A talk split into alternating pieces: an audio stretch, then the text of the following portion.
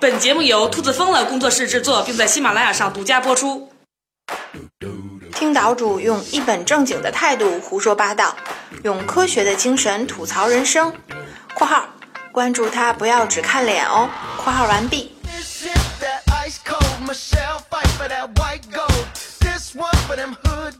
大家好，今天呢，我们接着聊游戏的话题。上一期呢，我说了不少啊，打游戏的好处，而这一期呢，就要说一说不同的观点了。首先一个问题就是呢，你别看呢，人人都爱玩游戏，但这里边呢，还真的是有境界高低之分。有些人能把游戏完成职业，不说打世界比赛吧，至少呢，在某一款游戏里边啊，能够称得上是专家。而有些人呢，也就是图个乐，消遣一下，放松一下，没有什么特定的目标，也不会呢跟游戏特别较劲。还有一些人呢，则会是越玩越傻，搭时间搭精力，天天累得无精打采，生一肚子气，什么好处呢也没得到，还花了不少钱。一会儿啊，您就知道我说的是谁了。游戏为什么好玩呢？现在比较流行的答案呢是，游戏可以满足人的心理需求。也就是说呢，当一个人呢在现实世界中得不到满足的时候，觉得失落或者压抑的时候，那么跑到游戏世界里边呢去刷存在感。换个名字，换个身份，说点平常不敢说的话，或者呢干点从来没有干过的事儿，还能够获得很多的成就感。说白了呢，就是有点逃离现实的意味。这种说法好像还真有点道理，逻辑的确是成立的。但是呢，它忽略了一个本质，那就是游戏世界啊，或者说呢虚拟的网络世界本身也是现实世界的一部分。凭什么你就给人家分成两个世界呢？比如说，我在游戏里面认识的朋友，是不是也可以成为现实生活中的好朋友呢？毕竟呢，我们有共同的语言，而且呢，还可能出生入死过。这种感情积累本身并不是虚拟的。再比如说，游戏打得好的人，是不是在学习工作中也会有更多的自信呢？所以呢，我认为呢，打游戏啊，并不是从一个世界逃避到另外一个世界，而是对现实世界的一种延展。游戏玩的好不好呢，取决于一个人的综合素质以及投入程度。这就跟呢工作上班一样，有积极进取的，就有混吃等死的。在游戏世界里边呢，大体上也可以分为这几种境界。您可以对号入座啊，看看自己属于哪一种。打游戏的第一个境界啊，叫做好玩。这种玩家呢，通过游戏啊所得到的最大收获就是体验新的人生。比如在现实生活中呢，我们没有可能啊学会魔法，或者呢有机会啊去指挥一支庞大的军队，但是在游戏里边我们就可以实现，这就叫做好玩。但是呢，好玩的时效性很短，再新奇的东西啊，玩过几回之后啊，也就不再新鲜了。那么究竟是什么长期吸引着第一境界的玩家呢？那个东西就叫做随机，或者叫做不可预测性。比如说啊，如果你的工作是给文件盖章，一天呢要盖一千个章，你肯定烦死了。但是呢，让你在游戏里边啊杀死一千个怪物，你就不烦。为什么呢？因为杀怪可以掉装备啊。虽然你不知道啊下一个会掉出来什么装备。但是你知道，只要杀的足够多，早晚能掉出来好装备。这其实就跟赌博一样，而好赌就是人类的天性之一。所以我说呢，第一境界的玩家是快乐的，但是他们并不真正的懂游戏。第二个境界呢，叫做及时回报。为什么会有人呢不休不眠的在同一个地方杀一千只怪物？除了用赌博的心态在等待装备以外呢？他们呢还可以从这种简单重复的劳动里边获得存在感，甚至是成就感。咱还拿工作举例子，就算你盖了一千个章、一万个章，一般呢也不会有人因为这事儿呢就给你发奖状，而且呢在这个盖章的过程中啊也不会出现什么反馈，这就让人容易厌烦。但是打游戏不同，你每杀死一个怪物啊，经验值就会涨一点，涨到了一定数量呢就会升一级，而且呢有些游戏里边啊还会为这事儿啊给你发奖状。比如呢，你杀了一千只怪物，就可以得到一个称号啊，叫做千人斩。这个呢，就会给人一个正面的反馈和鼓励，让你觉得你的付出和辛苦是有回报的。小结一下说啊，就是第二种境界啊，追求的是付出就有回报，而且呢，这种回报啊是每时每刻都能看到，非常的及时。下面呢来说第三种境界，叫做体育和科学。你说错了吧？这期节目不是说打游戏吗？跟体育科学有什么关系呢？没说错，把游戏打到第三种境界的人呢，追求的就不是快乐和回报了，而是像体育运动员那样啊，在磨练技艺，或者呢，像科学家那样，通过反复的实验和推理去获得心智。这种境界的最大特点就是过程呢不怎么快乐，而且呢很有可能极为痛苦。比如说世界闻名的网络游戏啊，《魔兽世界》，我呢就见过一些顶级玩家，为了弄清楚啊游戏制作公司没有公布出来的细节而反复训练，像什么样的武器和技能搭配起来是最有效的，或者呢是像某个隐藏的属性啊是通过什么样的公式计算出来的。而要搞清楚这些问题呢，就必须要通过大量的实验去反复的验证和计算。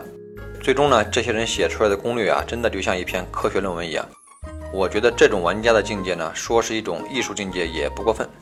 你说的这种境界吧，听起来确实牛叉，但是玩游戏不就是图个乐吗？有必要这么较真吗？当然有啊，游戏呢作为世界第九大艺术啊，现在啊已经具有非常广泛和重要的社会意义了。怎么玩游戏呢？确实是每一个人的自由选择，没有对错之分。但是呢，也必须承认，如果总是随便找个游戏啊，随便玩一玩呢，那么得到的快乐啊，永远也就那么一点儿。游戏真正的魅力啊，恐怕永远也体会不到。好吧，好吧，听人劝，吃饱饭。我今天回家就去找一款网络游戏，好好研究一下。我劝你还是慎重啊，不是所有的游戏都值得去研究的。我并不是在给哪个游戏做广告，也不是在抹黑哪款游戏。就事论事的说啊，有些游戏啊还真的是没有什么好玩的。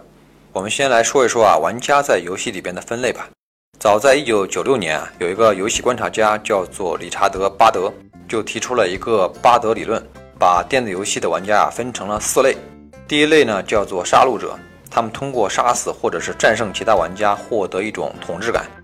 第二类呢叫做成就者，这类人呢喜欢在游戏中啊完成某些特定的任务。第三类呢叫做社交者，他们呢是喜欢和别人交流，也喜欢在游戏里边做买卖。第四类玩家叫做探索者，简单来说呢就是喜欢寻找新的元素，比如想办法去一个地图上很难达到的地方，或者呢想办法得到某些很冷门的装备。总之呢就是去完成一些不必要但是很有创造力的事情。好，那我们还回到啊刚才的问题，就是什么样的游戏可以算得上是好游戏？我自己呢总结了两条原则。第一个原则呢，就是游戏至少要能够充分的满足其中一种玩家的需求。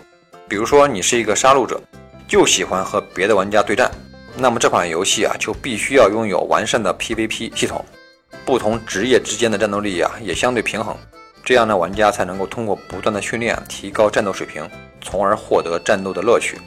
再比如，你是一个探索者，那就要求呢，游戏的地图足够大，故事的情节设定的足够的丰富和不可预测。所以啊，如果某一款游戏可以同时满足这几类玩家的需求，那就算得上是一个很不错的游戏了。好，下面我们说一说呢，好游戏的第二个原则，我认为呢，就是要能够啊严格控制现实世界对游戏的影响。